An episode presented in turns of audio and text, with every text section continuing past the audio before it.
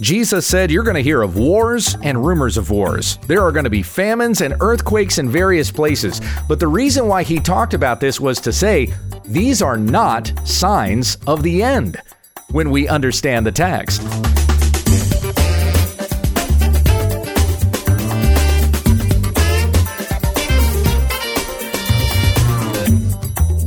This is When We Understand the Text, a daily Bible teaching podcast, that we may be steadfast, immovable, always abounding in the work of the Lord.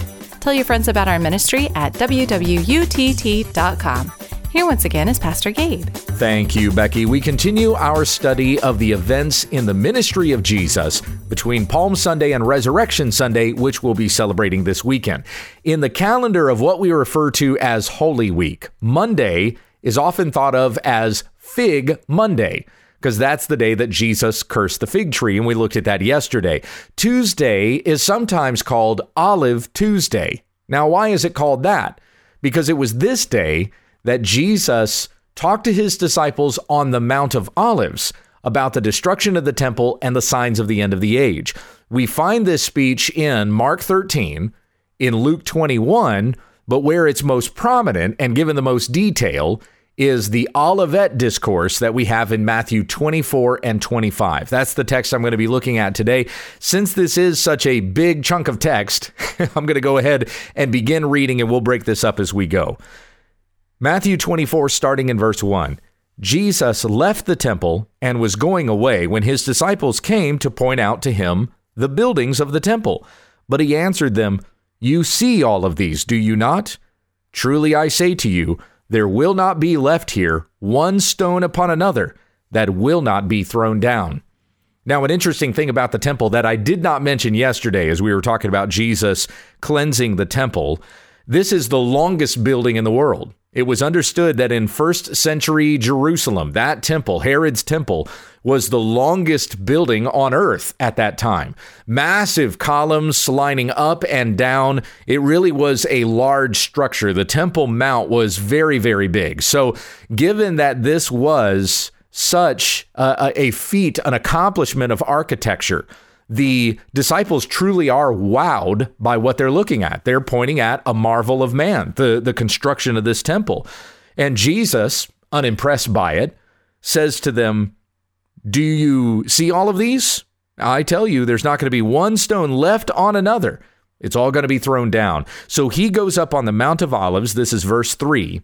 The disciples came to him privately, saying, Tell us, when will these things be, and what will be the sign of your coming and of the end of the age? Now, I, I didn't read verse 3 properly. It says, As he sat on the Mount of Olives.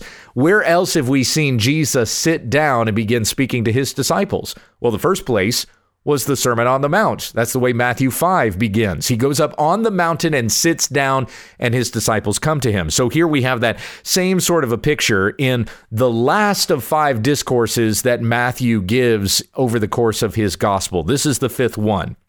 And it's about the signs of the end of the age. It's the second longest discourse after the Sermon on the Mount in Matthew chapters 5, 6, and 7. So, uh, again, taking the position of a king sitting down on a mountain and talking with his disciples, he tells them about the signs of the end of the age. He says in verse 4 See that no one leads you astray, for many will come in my name, saying, I am the Christ, and they will lead many astray. And you will hear of wars and rumors of wars. See that you are not alarmed, for this must take place, but the end is not yet. For nation will rise against nation, and kingdom against kingdom, and there will be famines and earthquakes in various places. All these are but the beginning of birth pains. Now, let me stop here for a moment. I want to clarify that what Jesus is talking about with his disciples is the destruction of the temple. That's coming 40 years after this in 70 AD. That's what they asked him, and that's the answer that he is giving them. But I also believe that this is a sign of the second coming of Christ. So we have both things going on here. Jesus is telling them about when the temple is going to be destroyed, because that's what they asked about. That's within a generation of their conversation here. So the destruction of the temple is a micro fulfillment of this prophecy that Jesus is giving. And it points to a macro fulfillment that's going to happen on a global, you might even consider it a cosmic scale, when Jesus returns at the end of the age. So, where Jesus is talking about here about a sign of, of famines and earthquakes in various places, there, there's kind of a localization of this that's going to occur. And indeed, it did. We read about a famine that had happened in the land, a very grand famine that uh, that took place in about the 50s or 60s AD, which the apostle Paul was collecting money for to be able to benefit the Christians that were there in Judea who were suffering as a result of the famine. And the book of Acts talks about that. So there were famines in various places. There were earthquakes. Colossae was damaged by an earthquake, was completely destroyed by an earthquake, almost prior to the destruction of the temple in 70 AD. And Rome even forgot about Colossae, and they kind of had to come up with their own money in order to rebuild uh, but they were never fully able to. So this city uh, uh, experienced this. This was actually after Paul had written to them. So the letter that he wrote to the Colossians was just prior to that earthquake that devastated the city. So it's just a couple of examples of how we would see these kinds of disasters happening throughout the Roman Empire and even prior to the destruction of the temple. But I want you to take note of something here. Jesus is not saying that those disasters are a sign of the end. Not, not the sign of the end of the temple and not a sign of the end of the age. Go back again where he says, See to it that no one leads you astray. Many will come in my name saying, I am the Christ, and they will lead many astray. Eh, have we not seen that happening in the world? You've seen it in your lifetime. It's been going on for the last 2,000 years. The apostle John even said in 1 John that we know it is the last hour for many antichrists have come. So there's there's many who are going to come claiming to be the Christ or in the name of Christ and they're going to attempt to lead people astray. This is not a sign of the end. It's just the way things are going to be in this age, this final age, this last hour in which we are living. Everything since the giving of the Holy Spirit in Acts chapter 2 at Pentecost has been the last hour. We are currently living in the last days. So Jesus says, Do not be led astray. You will hear of wars, you will hear of rumors of wars, and see that you are not alarmed, for this must take place, but the end is not yet. For nation will rise against nation. It's been going on for 2,000 years and kingdom against kingdom. That's been going on the whole time. There will be famines and earthquakes in various places. Have we not seen that? And all these are but the beginning of birth pains, which means it's not the end. It's the way the world is because everything has been subjected to futility as a result of the curse because of our sin against God. Consider what Paul says in Romans chapter 8 starting in verse 18. For I consider that the sufferings of this present time are not worth comparing with the glory that is to be revealed to us. And I hope that is an encouragement to you in these days. Verse 19 For the creation waits with eager longing for the revealing of the sons of God. The Apostle Paul says in Titus 1 1 that he preaches for the sake of the faith of God's elect. So, the revealing of the sons of God. We will know who the sons of God are because they come to faith in the Lord Jesus Christ. So, creation is eagerly awaiting for the revealing of God's elect, those who are going to come to faith through the preaching of the gospel. For it's when that last person that that last one that God is elected for salvation comes to faith, boom, it's all over and that's when Jesus returns. So understand the meaning there of Romans 8:19, the creation waits with eager longing for the revealing of the sons of God. For the creation, here's verse 20, for the creation was subjected to futility, not willingly, but because of him who subjected it, in hope that the creation itself will be set free from its bondage to corruption and obtain the freedom of the glory of the children of God.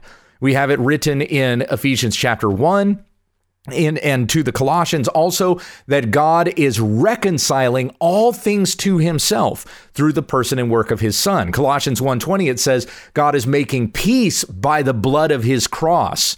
There, there's even peace coming to all of creation through the work of Christ that happened there at Calvary. And the creation itself will be set free from its bondage to corruption when the, the new heavens and the new earth come in. Verse 22 now, this is Romans 8:22. For we know that the whole creation has been groaning together in the pains of childbirth until now. Paul is not talking about a separate analogy here. He's using the same picture that Jesus is painting here in Matthew 24. I say that to you so that you may see that the disasters that we see going on in the world really cannot communicate to us a sign of the end because they aren't meant to be a sign of the end. It is the way that the world is subjected to futility. Look throughout human history and you see major, massive, worldwide disasters that have taken place. And that was not the sign of the end. I mean, in the 20th century alone, more blood was spilled in that century than has ever been spilled in all the rest of the wars of humankind prior to that. World War I and World War II, you know that there were people living through those wars thinking that this has got to be the end. This is it. I mean, Jesus is definitely coming back, and, and it didn't happen. So the, the, again, this is just the way the world is going to be. That's what Jesus is saying here. He's not saying that all of these disasters and calamities are a sign of the end, but rather they're going to happen, and I don't want you to be alarmed. Again, all of this world is groaning in the pains of childbirth, waiting to be set free, and that will happen at the return of Christ. But for now, our work is to spread the gospel.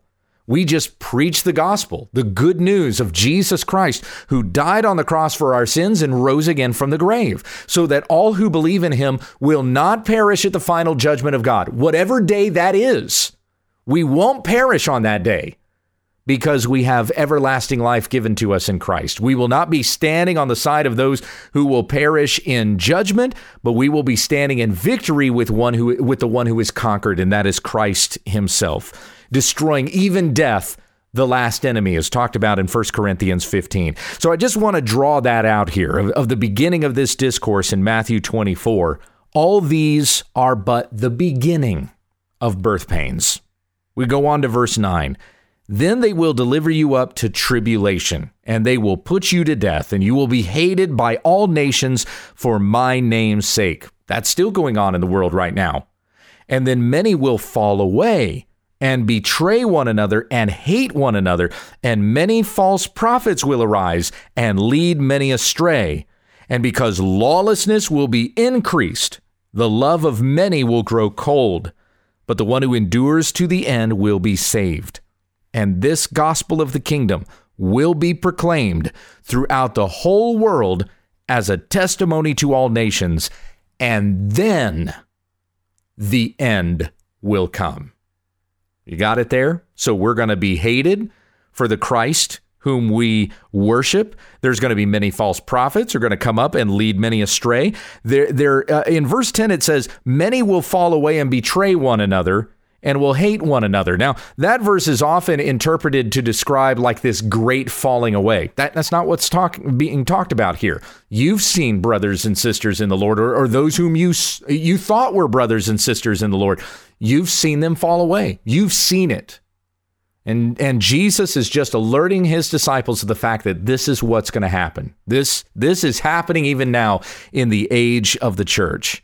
But what the church needs to do is, as Paul said to Timothy, it is a pillar and a buttress of the truth. It holds up the truth, it defends the truth. It takes the gospel to the world so that many may repent of their sin and come to faith in Jesus Christ through the hearing of the gospel. That's the only way a person is saved.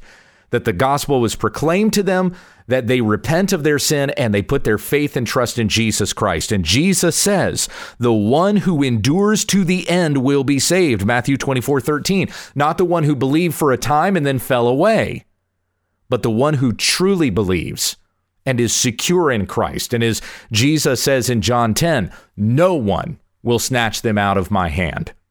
This message of the gospel, the gospel of the kingdom, will be proclaimed throughout the whole world as a testimony to all nations and to the disciples that, that was that, was quite startling. This is not a message just for Jews. We're not talking about just a king for Jews here. We're talking about a kingdom that is going to be made up of every tribe, tongue, and nation on earth. Everyone who hears the gospel and believes it will be saved. The disciples may not have understood that right here as Jesus was telling them, but when he gives them the commission at the end of Matthew, and then of course we have it in Acts chapter 1 as well, then they understand. Then when the Holy Spirit comes upon them at Pentecost and they're preaching, and the gospel goes out even beyond there to the Gentiles, then they're understanding what this means that it's going to be preached, it's going to be proclaimed throughout the whole world.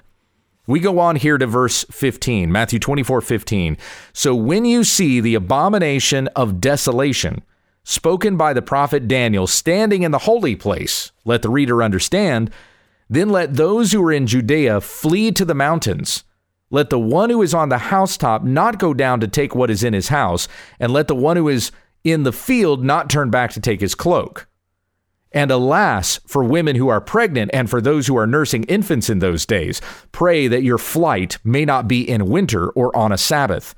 For then there will be great tribulation, such as has not been from the beginning of the world until now, no, and never will be. And if those days had not been cut short, no human being would be saved. But for the sake of the elect, those days will be cut short. Then if anyone says to you, Look, here is the Christ, or there he is, do not believe it. For false Christs and false prophets will arise and perform great signs and wonders, so as to lead astray, if possible, even the elect. See that I have told you beforehand. So if they say to you, Look, he is in the wilderness, do not go out. If they say, Look, he is in the inner rooms, do not believe it. For as the lightning comes from the east and shines as far as the west, so will be the coming of the Son of Man. Wherever the corpse is, there the vultures will gather. And so, once again, I believe that what Jesus is saying to the disciples here points directly to the destruction of the temple that's about to occur, but we could also apply this to a greater fulfillment of something that is to come later on. Uh, the destruction of the temple, the chaos that would come against Jerusalem when the when the Romans would come against the city and they would particularly go for the temple. As I mentioned yesterday about the temple being kind of a center of commerce, a center of the economy. The Romans wanted to destroy it because they knew it would cripple the Jews. So when all of that happens, signifying once and for all that the temple is not the place where God is worshiped, but that he's worshiped everywhere. And our union with the Father is through Jesus Christ the Son. And see, the destruction of the temple was going to be eh, this is no longer where that union with God occurs. It happens with Jesus Christ. Jesus is talking about those things here, but we might also look at this in history as a sign of the end. We go on into verse 29. Immediately after the tribulation of those days, the sun will be darkened, and the moon will not give its light, and the stars will fall from heaven, and the powers of the heavens will be shaken. Then will appear in heaven the sign of the Son of Man. And then all the tribes of the earth will mourn, and they will see the Son of Man coming on the clouds of heaven with power and great glory. And he will send out his angels with a loud trumpet call, and they will gather his elect from the four winds, from one end of heaven to the other. Now we come back to the illustration of the fig tree. Verse 32 From the fig tree, learn its lesson. As soon as its branch becomes tender and puts out its leaves, you know that summer is near. Remember what we looked at yesterday regarding the fig tree? It had put out leaves, but it didn't have fruit on it. The, the leaves are an indication that there should be fruit there and that a season is changing. So, also, when you see all of these things, you know that He is near at the very gates. Truly, I say to you, this generation will not pass away until all these things take place. Heaven and earth will pass away, but my words will not pass away. Now, I'm coming close to the end of my time, so I don't have time to go into all of this. This is interpreted a lot of different ways. But mostly what I want you to be encouraged with understanding here is that Hey, we've read the last page and we know how this story ends. Jesus wins. He is the victor. And as you see these things that are happening in the world today, whether it's the, the threat of a plague or some sort of pandemic, or we see disasters happening in the world, even if we see these things escalate, do not be alarmed. Jesus said this to his disciples don't be alarmed by these things. Continue to trust in Jesus. We have no reason to be concerned about this. We trust in Christ. I mean, things can get hard for us. The economy could collapse. We may experience a famine of our own, but we should not despair as we come into hard times. Once again, Romans 8 18, for I consider that the sufferings of this present time are not worth comparing with the glory that is to be revealed to us. Earlier in Romans 5 1, Paul said, Therefore, since we have been justified by faith, we have peace with God through our Lord Jesus Christ. Through him, we have also obtained access by faith into this grace in which we stand, and we rejoice in hope of the glory of God. Not only that, but we rejoice in our sufferings, knowing that suffering produces endurance. And remember Jesus saying, He who endures to the end will be saved. Romans 5 4, and endurance produces character, and character produces hope and hope does not put us to shame because God's love has been poured into our hearts through the Holy Spirit who has been given to us. Hold fast to Christ. He has ruled over these days that we are in. He's still on his throne. He has not left us nor forsaken us, as we have the promise at the end of the book of Matthew Behold, I am with you always, even to the very end of the age. Matthew 24, 36. But concerning that day and hour, no one knows, not even the angels of heaven nor the Son, but the Father only. It's astounding to me how many false prophets will continue to claim they know the day that Christ is going to return when he has said plainly here, no one knows. I can't even tell you right now. Jesus is saying to his disciples, because only the Father knows. All of these things are happening according to the sovereign decree of the Father that was made before the foundation of the world. For as were the days of Noah, Jesus says, so will be the coming of the Son of Man. For as in those days before the flood, they were eating and drinking, marrying and giving in marriage, until the day when Noah went into the ark and they were unaware until the flood came and swept them all away. So will be the coming of the Son of Man. See, there's going to be even places in the world where people are celebrating and enjoying comfort in life. It's not like the whole world is going to pot through natural disasters. And then the Son of Man is going to come. Some will be in suffering, others won't be. And then Jesus says in verse 40, then it's going to be like two men in the field. One will be taken and one left. Two women will be grinding at the mill. One will be taken and one left. Therefore, stay awake, for you do not know on what day your Lord is coming. Now, this illustration that Jesus is giving here, this is not a reference to the rapture. The one who's being taken away is the one who's being taken in judgment. The one who remains is the one who inherits the earth. For they will reign in the new heavens and the new earth with Christ.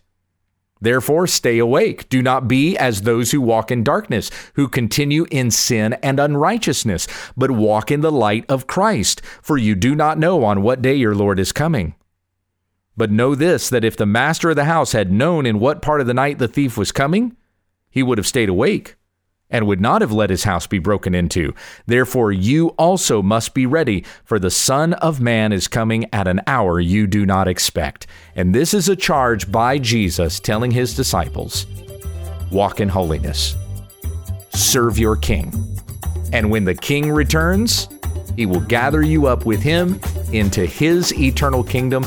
You have nothing to fear of that day, but everything to hope in that day. Let us look to Christ, the author and the perfecter of our faith, who for the joy that was set before him endured the cross, despising the shame, and is seated at the right hand of God.